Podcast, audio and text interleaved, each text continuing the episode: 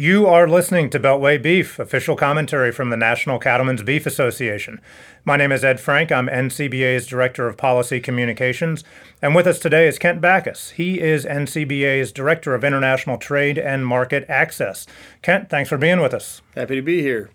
Now, Kent, we've heard you discuss many times many trade issues in the past, including the pending renegotiation of the North American Free Trade Agreement, or NAFTA.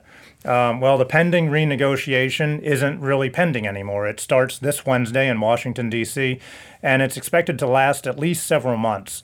Um, Kent, what exactly is happening? What do these ne- negotiations look like? How many negotiators are there on each side? How many people are in the room? Is the public invited? What does this actually look like? Well, and as you mentioned, the first round of negotiations will start this Wednesday here in Washington. We expect there to be several more rounds of negotiations before the end of the year. And really, this first round is uh, is going to be about testing the waters and trying to set the parameters. You know, we're going to have a lot of experts on the U.S. side. We'll have uh, a lot of our negotiators. Uh, their teams will be pretty full, so we'll have people covering all areas of the economy.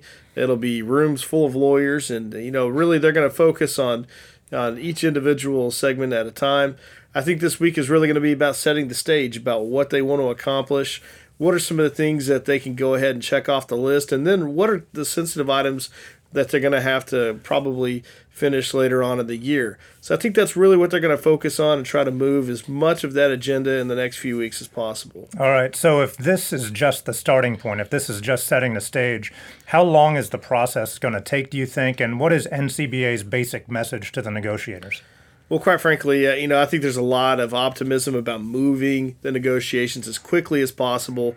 Uh, but realistically, we're we're probably looking at several months here. I know that there's a goal of trying to conclude the negotiations by the end of the year.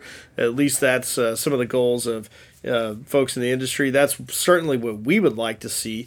But just given uh, the overall size of NAFTA, the fact that you have industries uh, today that didn't exist when NAFTA was first negotiated. There's a lot of ground they got to cover, and there's also uh, a lot of issues that they're going to have to discuss.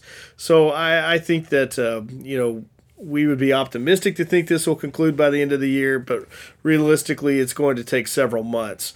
Uh, our message has been pretty clear to the administration from the beginning and that really is do no harm. Leave the U.S. beef and cattle sectors. Leave leave all of the sectors that impact the cattle industry alone, because we've really benefited from NAFTA. And because of NAFTA, we've seen our exports to both Canada and Mexico average about $1 billion annually. We cannot afford to lose that access or jeopardize that access.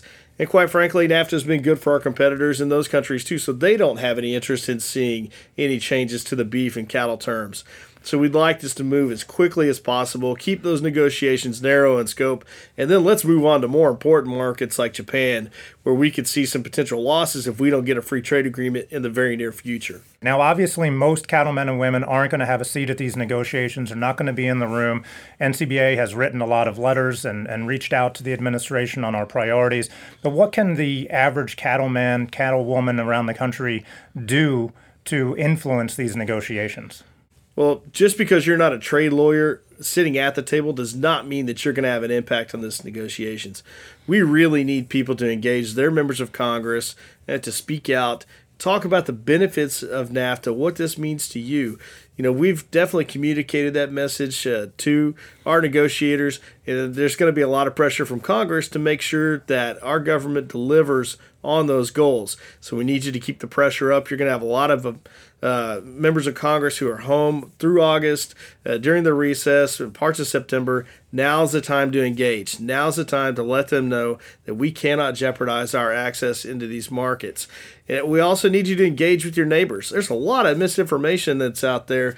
You people saying that NAFTA has been bad and all these things it's been great for the U.S. beef industry, and we need to tell that positive story.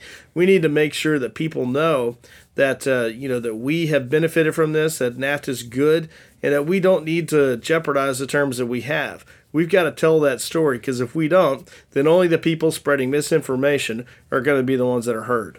Exactly. Kent Bacus, thank you very much for joining us. You've been listening to Beltway Beef. Until next week, eat beef. Check us out online at beefusa.org and on Twitter at, at Beltway Beef. Thanks for listening.